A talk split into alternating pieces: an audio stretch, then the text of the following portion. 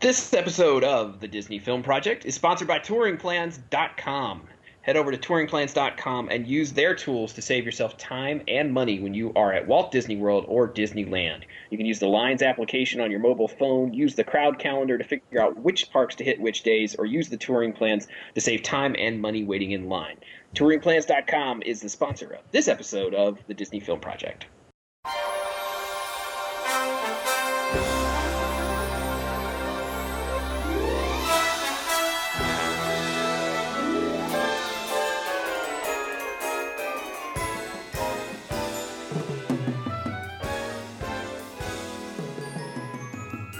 Welcome again, everybody, to the Disney Film Project podcast. This here show is where we talk about the films of the Walt Disney Company, uh, all the way from Snow White and the Seven Dwarfs up through The Muppets or Avengers, opening May 4th, 2012. We'll get to all of those uh, eventually here on this here program.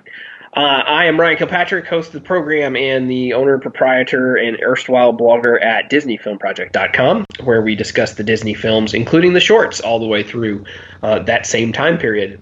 Uh, joining me are the film buffs that you you've come to know and love. Miss Brianna Alessio could not be with us tonight, uh, so in her stead we have. Oh wait, no, not in her stead. We have Mr. Todd Perlmutter. Uh, who will fill both roles? He's actually going to do voices on the show tonight. Um, he's going to do uh, Bree's voice and his own, right, Todd? No, because she would so totally kill me. Yeah, you're probably right about that. you are probably correct about that. Yeah, no, I'm I, I'm otherwise okay, but not doing voices. Good. Well, maybe. I'm- I mean, if the moment strikes, but certainly I'm not doing Brianna's voice. Right. So you may do other voices though. We can hold out hope for that. Yes. Okay, good. Uh, someone who I'm assuming will not be doing voices is the producer of the program who edits this uh, nonsense into some semblance of coherence, which is Miss Cheryl Perlmutter, who is also joining us this evening. Hello, Cheryl. Hello. Um, um, yes, I'm not going to be doing any voices either. Okay, well, I mean, you know, we all have hopes in life. apparently, uh, apparently, mine will get dashed today. So today we are talking about a movie, um, if you want to call it that. Um, we are talking about the 2005 film *The Pacifier*. Yes, we're talking about a Vin Diesel movie, folks. Um, yeah, we're And- talking about a Vin Diesel movie. Yeah, and it's not pitch black. No, no, No. it's not. It's not Fast and the Furious. No. No. Um, this is the only non-action film that Vin Diesel's ever done. There's, there's, there's a good reason for that. I'm gonna say. Um, yeah. Okay. Uh, so uh, this film actually did pretty well its opening weekend. Made thirty million dollars for the company. Uh, it's directed by Adam Shankman, who would go on to do other films for Disney. He went on and did Bedtime Stories, which is a film I like. Uh, in case you can't catch the contrast, um, he uh, has done. He did this film. He did. Uh, he's done lots of choreography in his past. One, one thing I have to mention in his bio that I just find hilarious. Um, he was the director and producer of Zac Efron's Pool Party. I don't know what that means, but it amuses me. Oh. Um, I, I want to back up. I mean, so I have a question. So Vin Diesel, right, Yeah. Because- was in one of our favorite movies that's a non-Disney movie. He, he was. Yeah, he was the voice of the Iron Giant in Iron Giant. Does that really qualify as an action movie? Eh, no, I mean, I guess. I'm just saying. Yeah, that's a valid point. Valid point. And and I- and I think actually, as the voice of the Iron Giant, who didn't actually speak but like four words in that movie, Right. delivered a stronger performance than in the pacifier. I yeah, I I'm not honestly though. I'm not sure that the problem with that was his acting, but rather the writing of the movie. I mean, Oh, I- I- into it. I wasn't gonna let the scriptwriter off the hook by no by no means. No. Although I would say that if Dwayne the Rock Johnson, who would later take this same sort of trend with Disney, if he were in this movie, it would have been better Did, did you know he he was supposed to be? because he's funnier than Vin Diesel. Uh, he can be, yes. He's a little less stoic than Vin Diesel is. I would agree with that. Yeah, he well, he I, not to say that The Rock is a good actor because he's not, but he has an a a wit to him that he could have pulled off some of like some of the jokes in this fell a little flat. Like he kept the the, the one joke that that Vin Diesel kept using, and it, I don't even know if it was really a joke, was uh, uh we're gonna do things my way. There's no highway option. Yes. I felt like that fell flat every time he said it. Because it was clearly written for Dwayne Johnson, because that's like something Yeah. you could totally hear him saying. Exactly. No, Yeah. but- he was supposed to be in this. I did not know that. Yeah, he was. Uh, he was. He was uh, originally considered for the role, but I believe he turned it down. And then they were thinking Bruce Willis, but then they went for Vin Diesel. I have no idea why. Because they couldn't afford Bruce Willis would be my Prob- guess. or maybe he left. I guess. I guess they were looking for bald gentlemen. Uh, apparently, muscular bald man needed. Yes. Must have been the casting call. please, please apply. Yeah. So yeah, no. So I, I actually suspect that yeah, a lot of it, a lot of the because Dwayne Johnson was the original person on the on for the movie. I'm guessing that a lot of it was written for him, and that line, like I said, specifically, you could see him delivering that line if you've watched enough with him in it. Oh, completely. Yeah. Totally would have come off better. Yeah. He. I mean, I, I I really like him. I've liked him since he was a wrestler. So I think he's he's he's a good good actor. Uh, Wait, not, wait, wait. not not a good actor. I shouldn't say that. He's good in certain roles. Since he was a wrestler, isn't he on the ticket for WrestleMania? Please. Okay. Um, Darn. like he's actually gonna wrestle. Oh. Yes, hot off of GI Joe 2, he'll be uh, appearing in WrestleMania next year. Uh, anyway, uh, so you mentioned the the the writing uh, or lack thereof uh, Yes. of of this film. So there's a difference between plot and story, and the two things often get confused. Uh, this movie is long on plot and short on story, would be the way I would describe it. Um, there's a very complicated, or maybe not complicated plot, but a, a, a very extensive plot about uh, Vin Diesel's character, Lieutenant Shane Wolf, who is a Navy SEAL, is assigned to protect the family of a man who was killed by Serbians to get their hands on the software program that he had developed. So Vin Diesel's character goes to the house where uh, Faith Ford, who portrays the, the widow, has been taken away to find the codes for the program in Switzerland, which didn't make a whole lot of sense to me, but okay. Do you, does anyone else think that this role was, was originally written for Kelly Ripa and maybe Faith Ford got got put in instead? I don't know, maybe. I, I guess it really didn't matter who played the mom because she really wasn't in much of the movie. I guess. No, she's just a plot device, really. Yeah. Okay. Yeah. But that I, that goes back to what you were saying, though. Much of the movie is just plot devices strung together very light, loosely. yeah, I mean, the plot is just a premise to get him in the house with the kids. Yeah, and the movie is not again there's a difference between plot and story the plot is that what we just described about him having to go protect the kids the, the a story is then the, what happens to the characters and their arcs and their growth Mhm. none of which actually happens in the movie because it's just a, se- a series of vignettes with him and the kids yeah. I And disagree. I have to totally disagree here. No, no, no, no. The kids each grow, and he also grows because he also grows to love the kids, and then he grows. You realize that he has to give up this Navy SEAL life and find a, find. But see, here's my problem with the grows to loves the kids thing, right? There's nothing to indicate that he didn't like kids to begin with. yes Okay? So it's not a stretch that he would like the kids because he never said any time in the movie that he didn't like kids, right? Had he been very had they had like a little scene in the beginning where he hates kids, you know, something went wrong, it might have made more sense, but cuz he didn't it's not a surprise, right? And he protects the kids right up front. Right.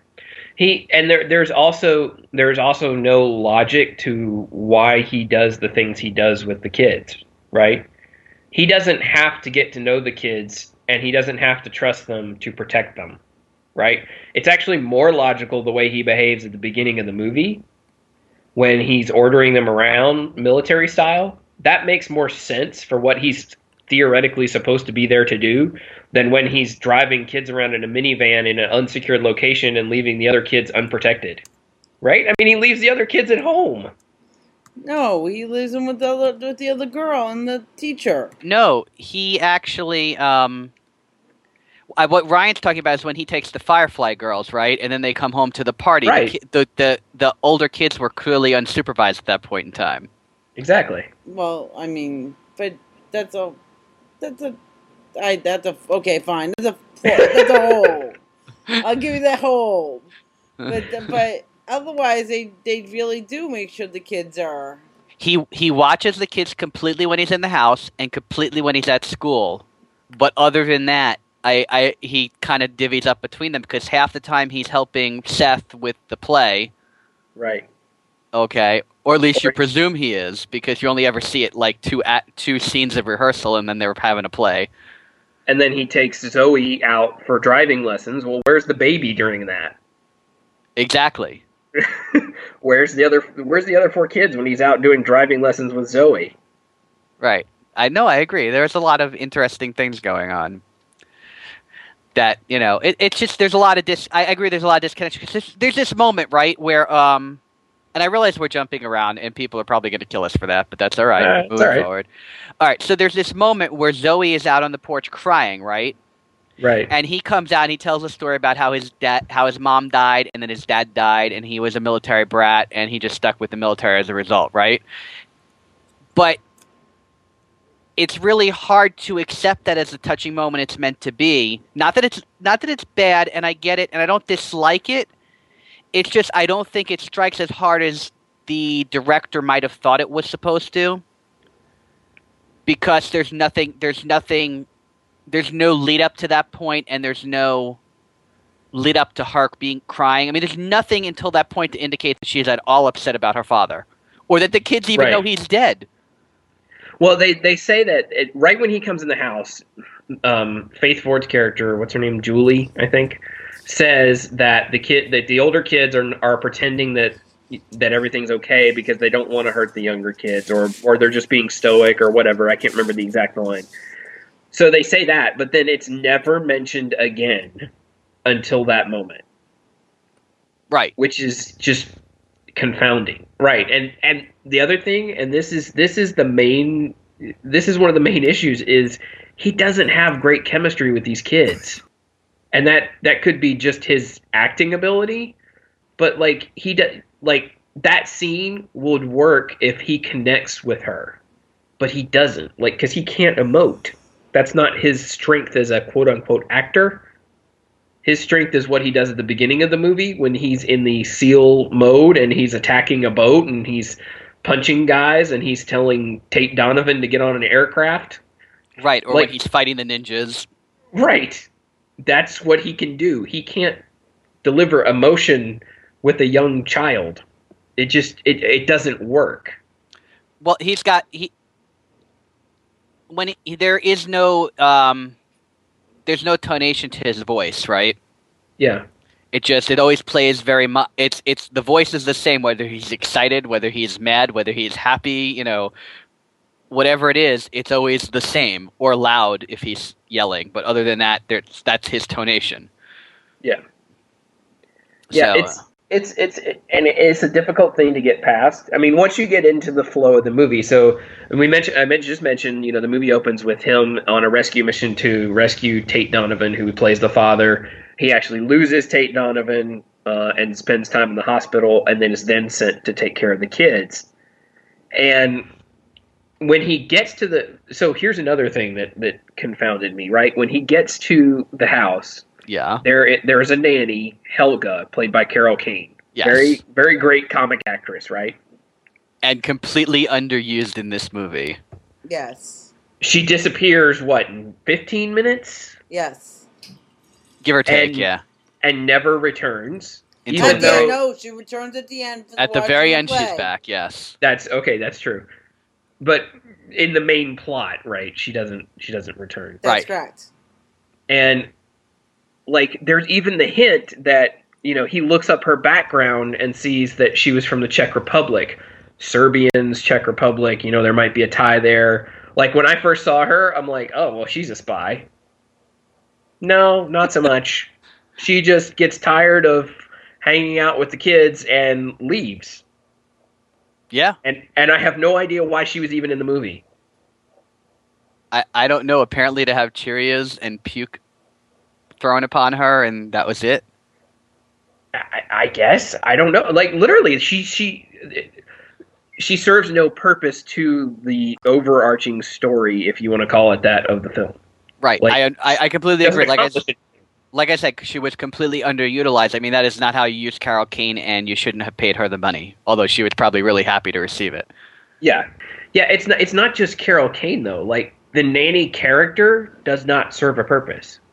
Like you take Carol Kane out of it, that character doesn't do anything in the movie. Like they Other had than to leave it, the, uh, other than she leaves him with the kids, and leaves him with no network, and leaves him to figure it out. right, but you could have accomplished that by having the mother do that. Yes, I agree. I don't know. and you could have saved you know 10 minutes of carol kane getting thrown up on Sorry. like it, it, it would have been funnier to have the kid throw up on vin diesel Uh, that I agree. I, I do agree that that would have been a funnier moment. I mean you, you get some funny moments of him taking abuse but Yes. not enough in my opinion like i think i feel like he needed to be put upon a little more in the beginning in order to rally at the end like he gets the moment so there's a moment he he slaps trace bracelets on all the kids right after carol kane leaves i believe Yep. or i'm sorry it's right before she leaves i think um, no, no, it's right after she. It's it's the next. So the next morning after he realizes that there's a chaos, that there's a lot of chaos going on, he inst- he institutes like army rules because remember he's giving the kid he wakes the kids up, he's giving them MREs for breakfast and on and on and on. Right. Yeah, and he he slaps these training these tracing bracelets on them, and later on in the movie, the uh, Zoe and Seth, the teenage kids, flush theirs down the potty. I guess I don't know how they got them through the. That's a big drain. I'm just saying. Or off, uh, or off their wrists for that matter, because they were kind of Right. sort of like secured on their wrists. Yeah, who knows? But he goes diving for them because the they hit the panic button, and he ends up in the sewer. So he gets that moment where he's put upon. But like the rest of it, it's more like trying to embarrass the macho guy.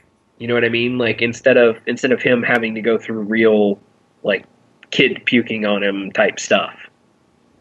Right.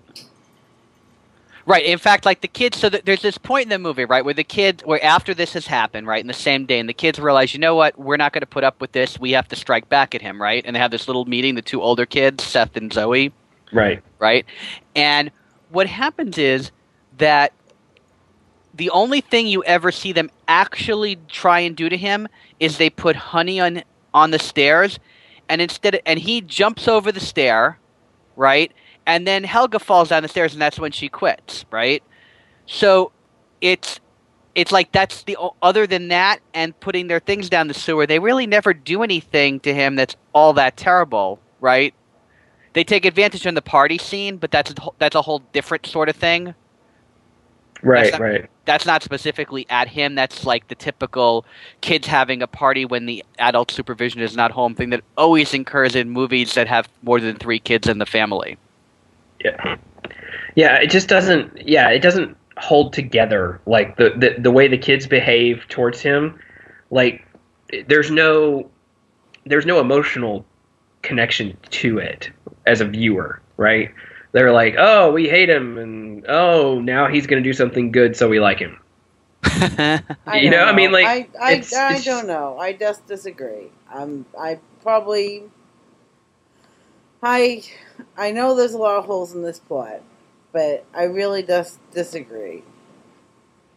so you could take this plot and you could make a better movie, right? I mean, it's not it's, Totally, yes. it. The concept is not bad.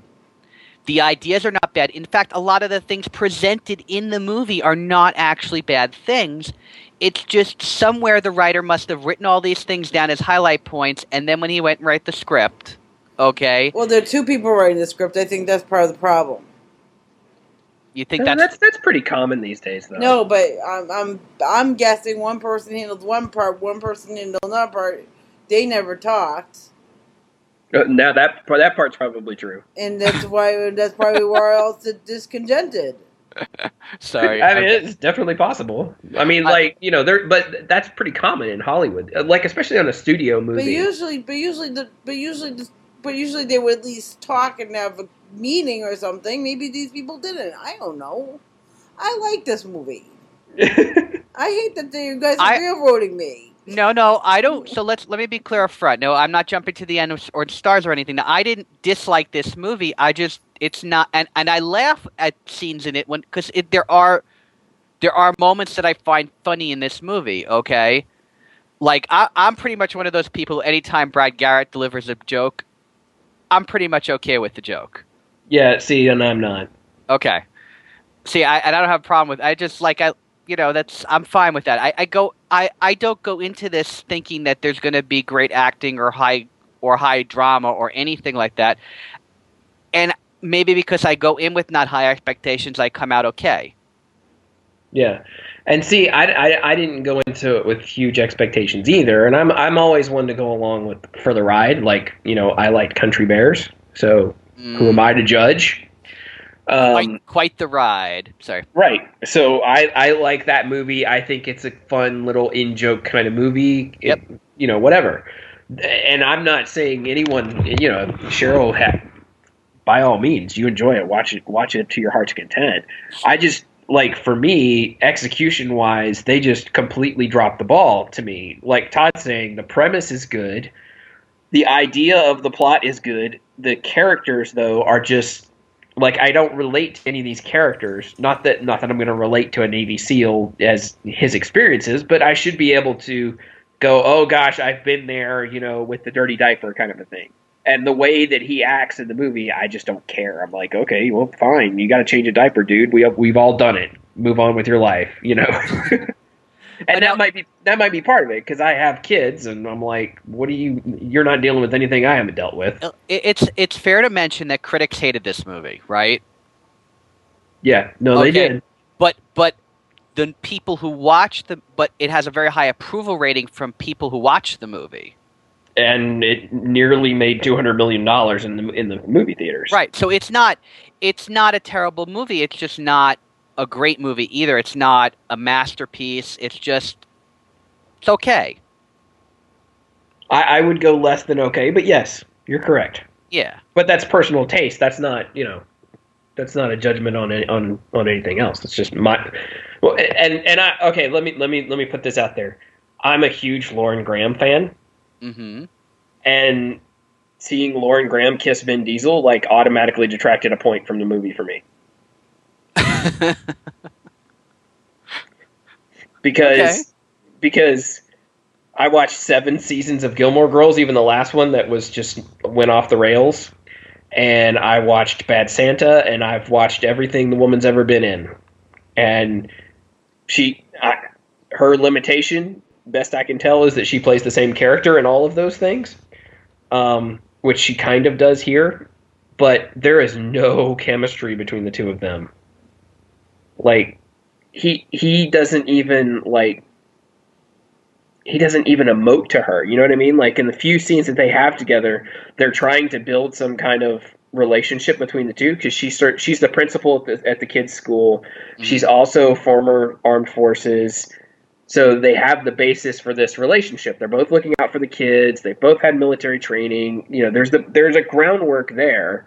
right But I just felt like when they're in a scene together, it's just it's it's not good. and and in the movie they only have like five whole scenes together Right. And out of that, they're trying to build a relationship. right And no, Right. When it would have been funny, when it would have been funnier, right, to have him try to arrange his schedule protecting the kids around trying to get some time with her, right? Yeah, That might have made for funnier yeah. moments. You know, it's. I, I agree. There's. It- it's like I said. There are things that are clearly great ideas in this. It's just you know you can't. They're not strung together right. I'm just mad at both of you. Okay, fair enough. Just can't take you guys anywhere. No, now that is absolutely true. Yeah, we agree with that. Yeah. Uh, we still need another girl in this movie. well, Well, okay. I- so, so what did what did you like about their relationship then, Cheryl? What did you like? Their relationship, I, I agree, was a little bit pretty forced. But I liked how at the end scene he was able to use her knowledge, and to have him and, and to signal her, and tell her something was you know, something was up, and and she tackles the guy at the end. Mm-hmm. So he's using his seal knowledge, and he's using the relationship, a little kind of, sort of, to kind of, you know, relay the message to her that, you know, kind of this is what I want you to do, and he knew she could do it. Okay. and I, I like that. I mean, that was fine, but it doesn't explain their romantic relationship. That was the part I had a problem with. Like, I didn't feel like the well, two they were them. no, but it, it was obviously budding though. It still was still obviously budding at the end. It wasn't, you know, wasn't they're going to get married tomorrow. I don't know. He gave up his life as a SEAL to go be the wrestling coach. Spoiler alert. But he wasn't really giving. He was just going. I did, but he was. I think he was leaving his avenues open. The I way he said it at the end, it implied that he was leaving his avenues open. He was trying this for a little bit to see how this felt with him. So maybe you know he's trying to see with a relationship and maybe and being around kids, maybe a little bit. Maybe he should have kids. I, I guess. Well, so here's the thing, right? I'm gonna I'm gonna throw something out there. I mean, really, um, what he what goes on with with Vin Diesel in this movie, his character Shane, right? It's the same thing. It's the same thing with Zac Efron's character in High School Musical, right? They're trying, not not that it's as executed as well as High School Musical, but right, he's he's in this role, he's in this place where he's one person, and suddenly he realizes that there's other things in life, right? Yes, Right, and that's, that's exa- that's the idea. Yeah. Right. Now, granted, like I said, executed better in High School Musical. I don't think anybody disagrees here, right? So the answer is, I I can see that Troy is better than than Shane, but Shane also has way much more going on than Troy does, because Troy only has two things: Gabriella in college. That's it. High school is hard. so is it being a Navy SEAL. You have to take care of five kids. You have to. You're trying to find this ghost program. You're dealing with your neighbors who are who are who are spies. yeah, but he didn't know that. But I was just saying, he has more to deal with. Yes, deal with each of the kids. Each of the kids has a story. Well, most of the kids have a story. The two little ones not so really. Peter Pan. Peter Pan they has a dance. Um, the, the baby really has a story, but the other three do. If each of those three kids has a story, we're trying to advance those stories as long as trying to advance Shane and trying to advance the plot. I, I think, think- there was too much on their plate. Uh, I I think there was too much on the writer's plate. Yes. I think they tried to squeeze in a story, like you said, a story for each of those kids instead of for- focusing on what might have been the most emotionally resonant part, which is Zoe and Seth, and how they're dealing with their dad dying. Like you have to you have to use the stuff with Lulu and the Peter Panda dance and those sorts of things as comedy, right? Mm-hmm. that's that's what those situations are there for. But the the part that's going to ground the whole movie is Zoe and Seth dealing with their their father's death. But the whole party scene was comedy. That whole party scene with the baloney and he finds the baloney the baloney bandit. Right. That was great comedy, and he makes them all clean up. Okay, That so was the that was that was gold. Baloney Bandit, perfect example of something that they mention four times in the movie, reference this one time, and never actually have any resolution or purpose with. Right? Mm-hmm. I mean, it's just an example, right? They foreshadow it. They mention it. It's apparently a very important thing. They show it in the house, and yes, apparently, I agree with Cheryl. The the kid, and I don't mean apparently agree. I mean apparently, the kid standing in front of the in, the bologna in the kitchen was supposed to be the bologna bandit, right? But did it matter? Why was it even in, mentioned in the movie? Because it was bothering Brad Garrett. Because because and then another character, it was it was bothering Brad Garrett in his story. I, I agree because it's funny to hear Brad Garrett say "baloney bandit." Okay, Right, but that's the only reason it was. but in that's the, the, only reason it's in the movie. Yes, that's correct. and it was to bother him. It was it was it was part of his character. I'm pretty sure the Murney character was bothered by just about everything. Except for being in a Yeah. play. He loved being in the play. He found himself. Well, this is very true. He did. he did.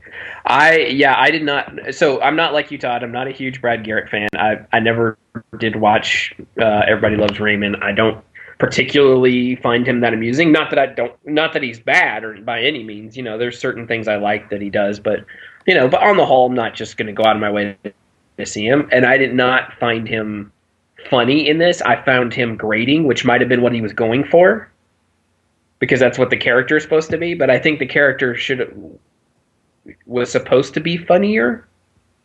I I, I don't know. I, I found him like just very grating. He, he he got on my nerves every time I saw him, and I just wanted to punch him in the face, which I think is what he was trying to do.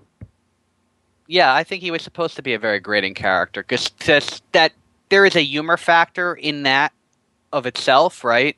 Yeah.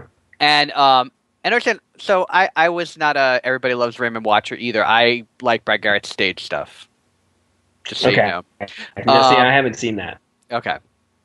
but I can that- see where it would be good. Yeah, and he's. I mean, he's just. I mean, I think that's. I think he was being himself, right? The guy who drones and is grading, right, and Yeah. telling jokes. I, I just think the jokes that were written for him were, were yes, a little poor in the movie. But Right. still, I like hearing him say Yeah. "Baloney Bandit." Yeah, I just felt like like again another example of a character who was more of a plot device than a character.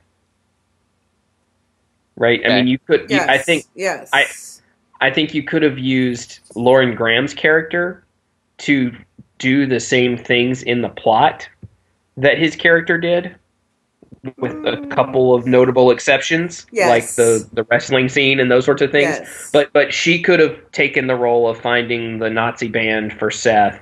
She could have taken the role of you know the kids have been missing school and all that kind of stuff, and that would have helped build their relationship as opposed to him being in the middle of that. Right, except for one thing that I disagree with with that is that she was a character who the kids already trusted. Uh, really? yes. Yeah, The because- mother the mother had because- already told put her on the emergency list on the fridge. If you if you listen to the if you listen to the mundane parts of the movie. Right. No, I, I knew I know the mother did, but did the kids trust her? Oh well, they didn't give. She was uh, as opposed to the other adults in this movie, the the Murney character and Shane himself, right? Who Yeah. the kids who the kids give hard times to, and Helga, right? They did not give the principal a hard time. So that's what I mean is there must have been a, there was some kind of trust already established there. I mean, they don't even interact with her though.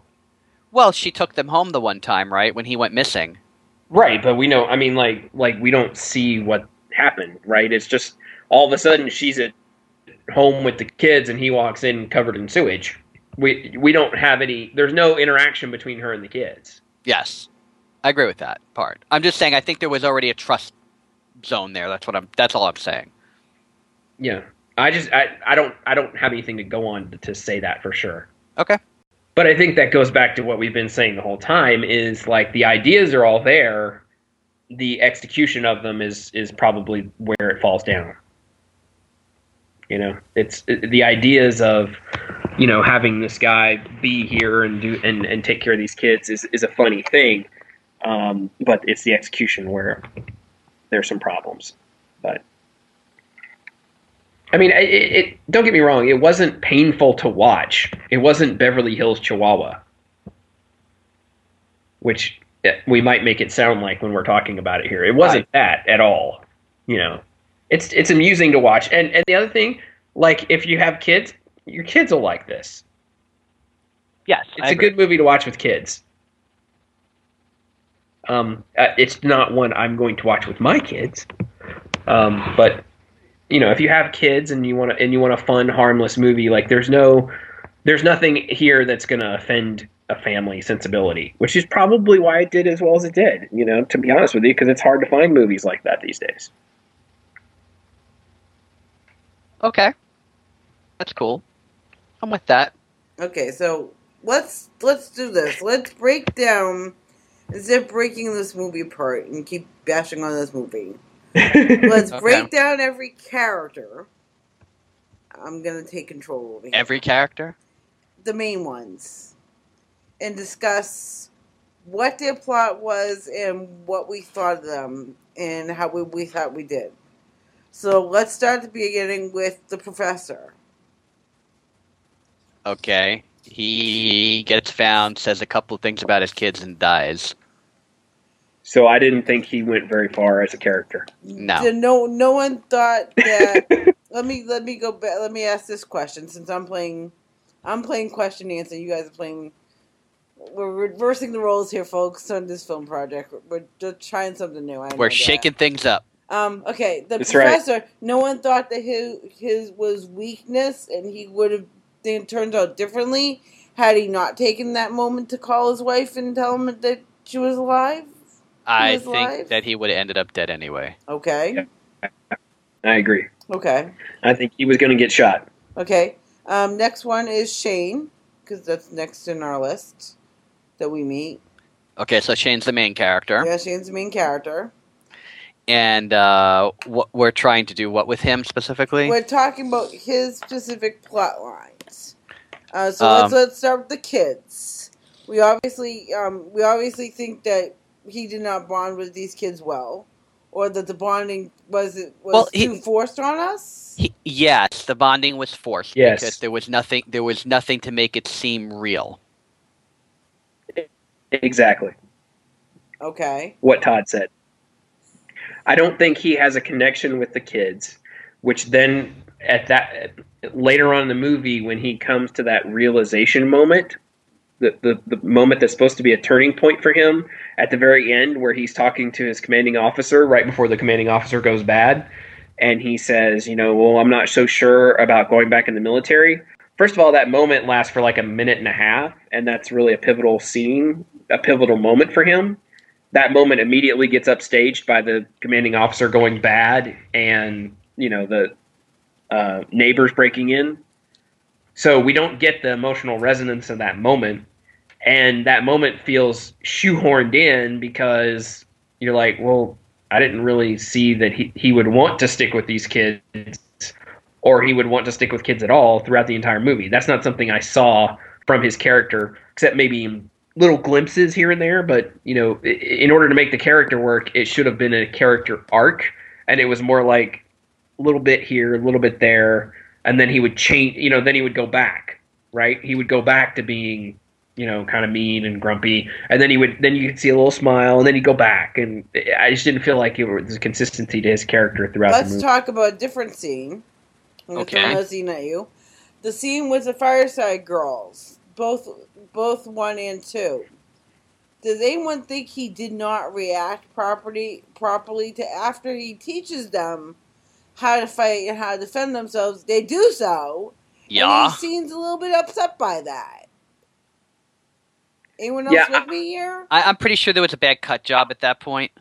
That's exactly what I was going to say. Exactly what I was going to say. Because he looks at the camera while he's in the whatever it is, the Costco or whatever, and he has that reaction where you, exactly what you're saying, Cheryl. It looks like he's going to come out there and go, "Don't do this, girls." And then the next thing you know, he's out there just smiling while they've got the kids tied up. And then they're in the minivan.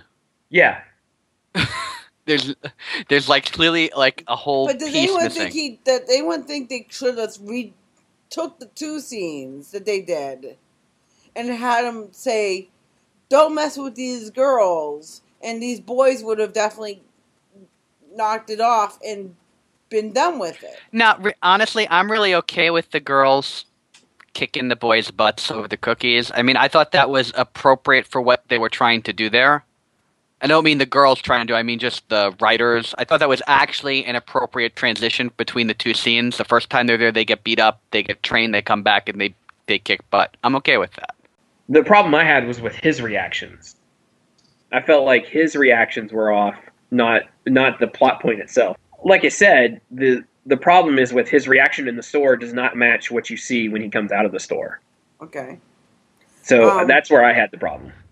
The wrestling scene. Which is the big promoted scene in the movie. Yeah, Yeah. How you guys feel about that? it was it was set up. I mean, it wasn't. It was fine. Yeah. I, I, I it was it was again. The, the thing is, there's the I thought it was one of all the things that we're talking about where there's not a le- a lot of lead up to something. It seemed like the whole movie was written for that scene, Yeah. right? So Which is part of my problem with it. right. That, and that's fine. I mean, but that's every. But everything leads up to that point, and it's the peak in the movie, and it's what it's where the title for the movie comes from, and on and on and on. Yeah, So- no, log- logically it does make sense. Yeah, which is which is- good. I mean, you know, they did lead up to it. They they paid it off and all that kind of stuff. I just like there's no reason for that for the for the Brad Garrett character Murney to to be there in that moment, right? Why you know, the the big moment needs to be something between him and all the kids and it's not. Okay. It's him it's him and one kid. That's that's the problem I have okay. and it's and it's dealing with a character who is frankly just you know not even secondary but tertiary to the main story Right. uh, so again, this is this is going back to what we were saying about foreshadowing. Is is in the very beginning he's having a um, a discussion with his commanding officer there, Captain Fawcett, right? And his Captain Fawcett brings up his father, and he says, "I don't want to talk about my father," right? So we know he's got daddy issues to start with, but it's never developed. And then the next thing you know, he's having this conversation with Zoe that we mentioned, okay? And you learn that he actually had, like Ryan's saying, he actually had something built into the character that he could have really given to those kids, but the only person he gives it to is Zoe. yep Okay. And um, how do we feel about the about him taking over um, for Seth's play and how how that happened? It was all right. yeah my main problem with it is it's completely contrary to what his mission is with those kids Right. So you know why it's in the movie? because they like the sound of music No. You, uh, the, the yes. So the writers really like the sound of music. To to what point did they like the sound of music, though? uh, i don't know Okay. What are the what are the two? Who are the two stars of the Sound of Music? Uh, julie andrews And and uh, yul brynner no, no i don't know that's my, that's uh, the King and I. Um, I've, I, I, I've admitted already on this show that I've never seen the sound of music. oh, sorry. That's right. We forgot that. I thought Sally was going to fix that. She was, but she hasn't yet. Okay. Uh, so the uh, the the actor in Sound of Music is Christopher Plummer. So again, now say the two names. Okay, Christopher Plummer and Julie Andrews. Right. What's the mom's name? Plummer, What's her first name? Julie. Right. So this is the point. This is how Oh, much. good grief. Okay. So see, do you see what they did? Right. Yeah. Do, do you know that they spent um, a lot of the actual budget on the movie? Uh, they filmed something like 10 actual full scenes from The Sound of Music for the play within the play, and then cut most of them out on the cutting room floor. Good grief. Yeah, so I mean, these guys had a real thing for The Sound of Music because they really integrated it into this movie in such a way. That's just not good. Yeah. Like it doesn't. It doesn't. It, does, it, it you know. I, I will say like when when um, Murney grabs the uh, the the Nazi armband, I thought, Uh-huh. well, this is taking a a dark turn for a Disney film. right, except it's got a tie to Julie Andrews, so it's you know then it starts to make sense. Here, you, you know how much? Let me go further. Right, so the um the costumes that they actually use for this play within the play are actually original costumes that they rented from the original movie that that was made for the you know the Sound of Music, not like a play from the actual movie. They rented the remaining costumes and used them in their play within the play. If I were a shareholder and then you told me that when this movie came out, I would have crucified whoever said that was okay. Yeah, I, I know. So they, I mean, to show you, they, so they, they didn't just now they did climb every mountain, right? That was the big thing within the movie. They did the the main theme for Sound of Music, right? Is is big in the movie, and the climb every mountain. Okay. They also filmed Do Re Mi, My Favorite Things, and The Lonely Goat Herder. All of them, all of them cut. Why would you need all of those scenes? I I agree because it's because it, it it would have made Seth's character like the main character in the movie, right? Yeah. Yeah, it would have changed the movie completely. You want to know something else? The director changed the name of Seth's character.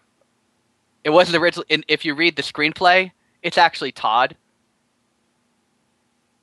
Uh, so that's what you're really mad about. Yeah, I'm really mad. I was going to be in this movie, and now I'm not.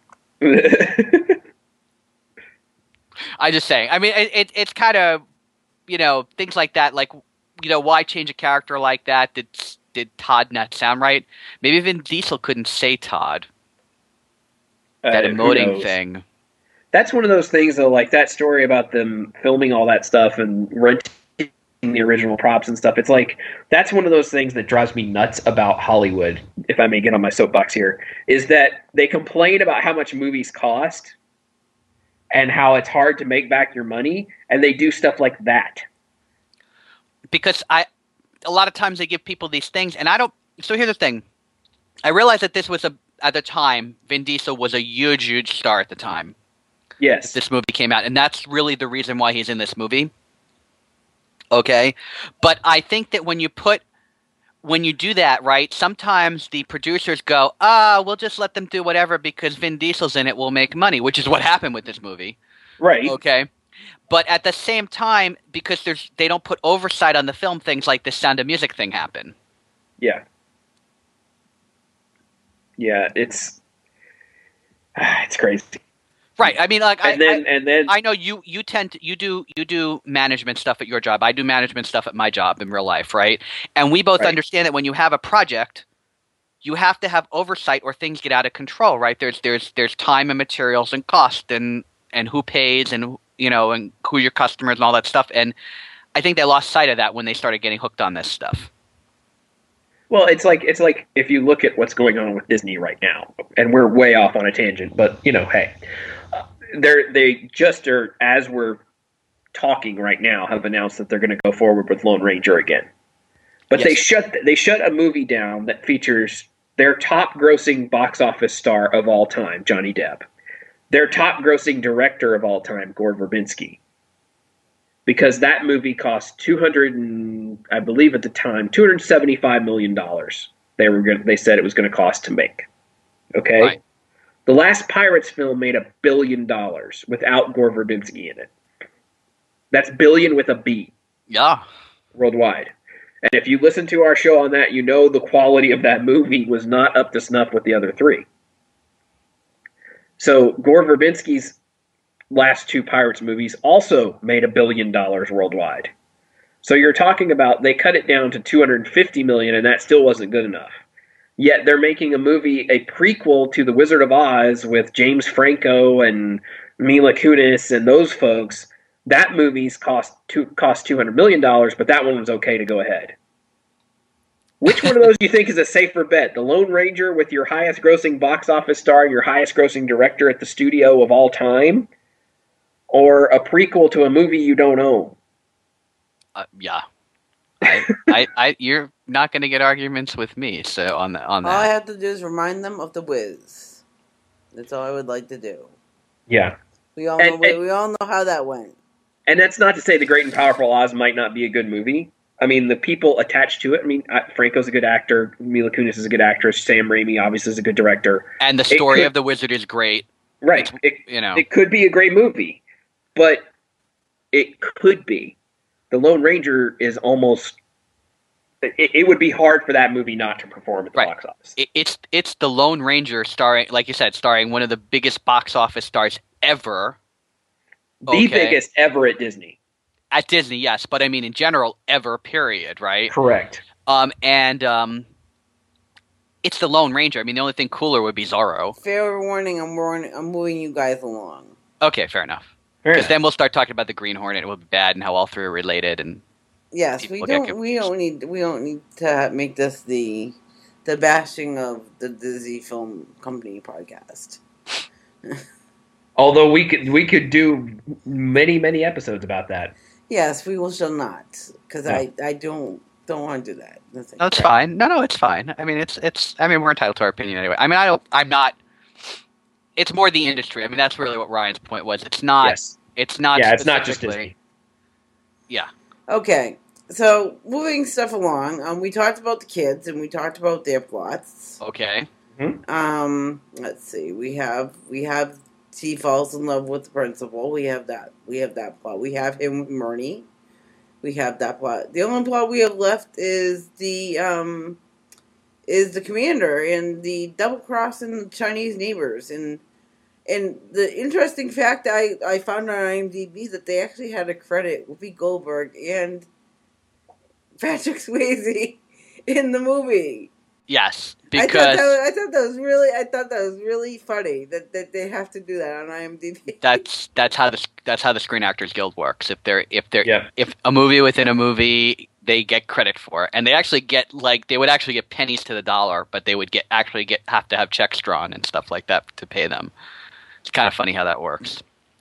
Um, really quick, really quick little tidbit because I'm trying to throw these in, so I throw them all at the end. Is um, so originally Jackie Chan was supposed to be Mr. Chun. Really? Yes, and uh, he couldn't do it. I probably he broke his leg and his rib and his back or something. You know how he is. Yeah. And uh, so, but the two people who play the Chuns are actually people that he trained and are in his product from his production company. Did he train them to act? No, usually though, you know, usually all the acting was him and Sammo, right? Everybody else just kind of was there beating on things and people. Okay, well, good because they didn't do a very good job of that. Yeah. I didn't feel like not that they were. I mean, not that they were called on to do so. Just I felt like the the the the two of them, especially like at the very end of the movie, they're reacting to. So the the the Mr. Chun is chasing the kids, and the female is with uh, Mrs. Chun is with the commanding officer. And I feel like both of them were just giving really stiff, poor reactions, which is all they were called on to do is do, do reactions. And I just felt like that both of them were very stiff. That may have been a language barrier thing, to be honest, though, because a lot of times the people Yeah. from Jackie Chan's production company don't actually speak English. They're just, but they can pronounce English, so they're, Yeah, they're given could be. lines to read. So, and they don't know what they're necessarily saying. Right. De- yeah, no, it definitely could be. Definitely. And then um we um so we talked about the Peter Pan dance, which then leads us to Ghost. Yes. And I love the way they knock out the knock out the commander. If I say goodnight, Peter Pan, and then the, I- that- I thought, that- honestly, I thought the Peter Panda thing was a clever thing. It just, I, again, because the professor died in the beginning, it really didn't. They could have put anything down there; it didn't matter, Yeah, right? I agree. because the the truth of the matter is they could put any any death trap they wanted down there. They could have made it more like Indiana Jones and not had the Peter Panda dance, right? And and what I mean by is uh, Indiana Jones and the Temple of Last Crusade when they're going for the Holy Grail and they have the thing where it's essentially the same scene. That would have been awesome, though. Yes, If It if it, if it had been Vin Diesel going to penitent man deals before God, that would have been cool. it, I would have laughed at that. it would have been much more like um like Chronicles of Riddick then. Indeed, it would have. You're right. Sorry.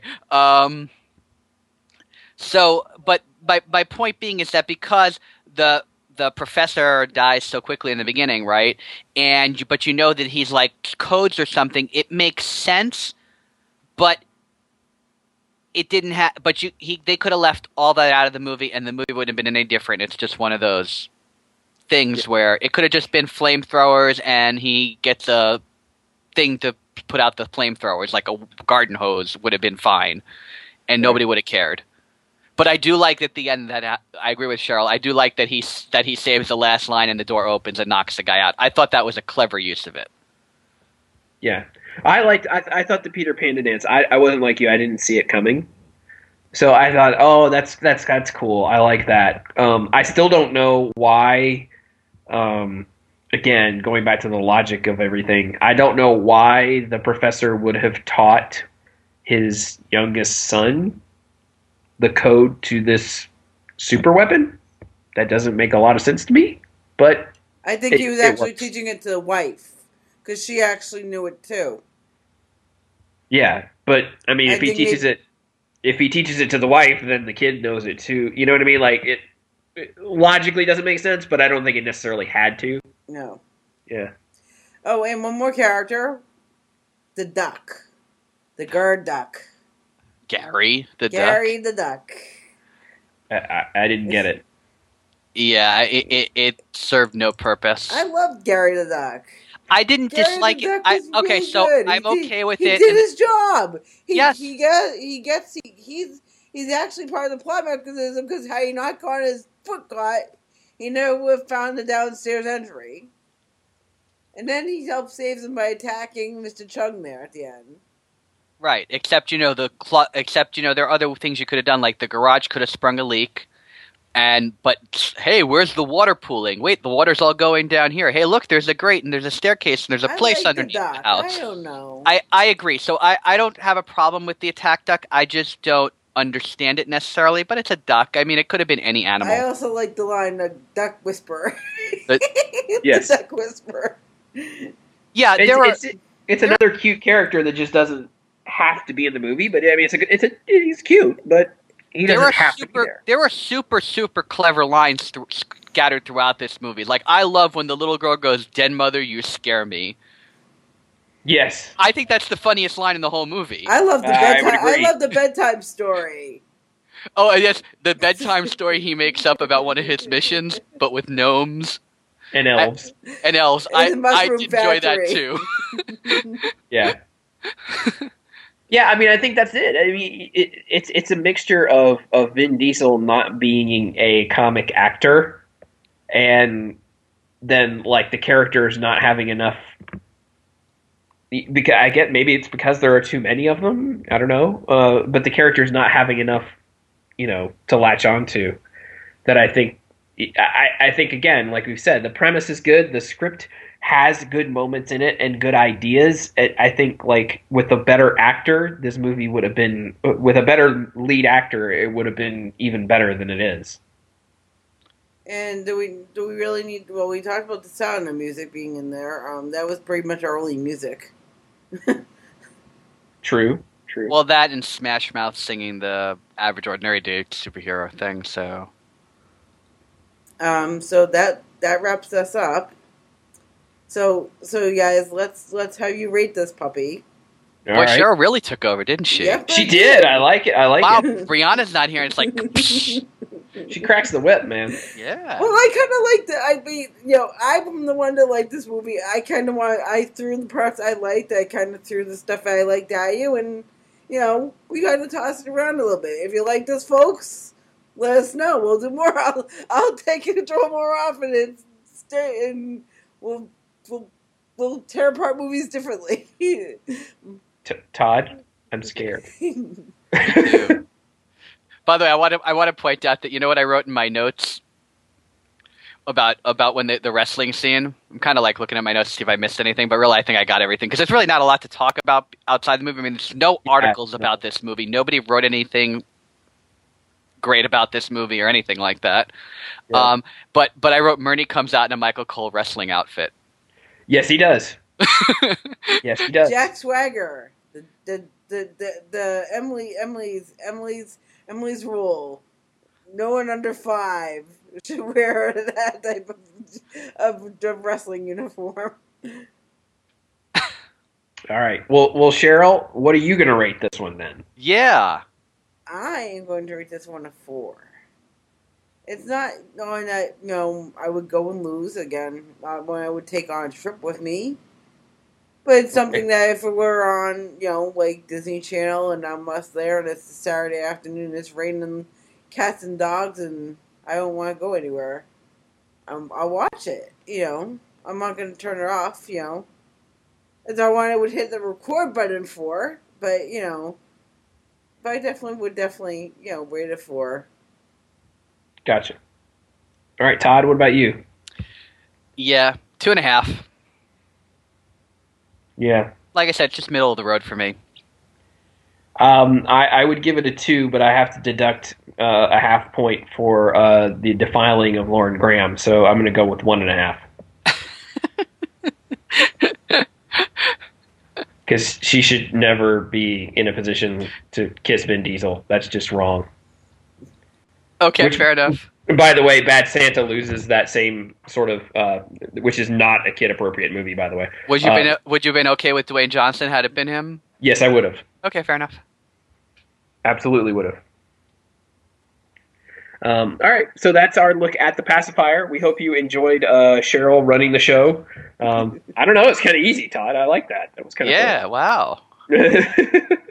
um, Cookies would have made it better. That's true, right? Todd, but Next- you had cake for lunch. You had leftover cake. For That's lunch. right. I had leftover birthday cake for lunch. Yes, I did. well, there you go. I didn't have any cake, so you know. I- It was I have- my cake, and I ate it too. As well, you should, sir. All right, so uh, that will do it for our look at the pacifier. Uh, let us know what you guys thought of the movie. Leave a comment or tweet us at Diz Film Project, or go over to Facebook and uh, Facebook.com Disney Film Project. Search for us there, and you can find us. Uh, and let us know what you thought. Uh, in the meantime, you can keep up with us across our various and sundry social networks. Uh, you can also read some of our blogging. You have uh, Mr. Todd Perlmutter over at touringplans.com with his blogs. Uh, you can find my blogs there as well. Uh, you can find Cheryl at about.me slash Cheryl P3. You can find her there. Uh, so keep up with us. Look, read read the Don't stuff we're doing. Yeah, that's right. Bree over at Adventures of Bree at adventuresofbree.blogspot.com as well as at DisneyDrivenLife.com. She's the attractions blogger there. Occasionally, you'll find some movie reviews from me on Disney Driven Life as well. So we're, we're, we're all over the interwebs. We're going global, people. So, uh, and you can take us on the go with Stitcher. So you can pick up your Stitcher Radio app and, and listen to the podcast on demand on your phone. It's And I just want to thank everyone. We didn't get nominated for the podcast awards. We have some friends who are up for the awards. Um, we're not going to pick sides here. Let's say pick one of them. Just go to That's right. podcast awards and probably will be over by this. But um, pick one. If it's not, just pick one. We don't care who wins. They're all great guys. Everyone who's nominated, all great friends of the show. I, I think we just have to say, get out there and vote because voting is But important. we, but I That's right. appreciate, but I appreciate everyone who retweeted me and um and tried to nominate us. I agree. Thank you for those of you who did vote for us. And, you know, we'll be around for a while. So maybe next year. Right, guys? Yep. yeah, All right. I'm in. All right. So uh, until next week, folks, um, don't ever let Vin Diesel kiss Lauren Graham again. Personal bubble invasion. It's the Duck Whisperer.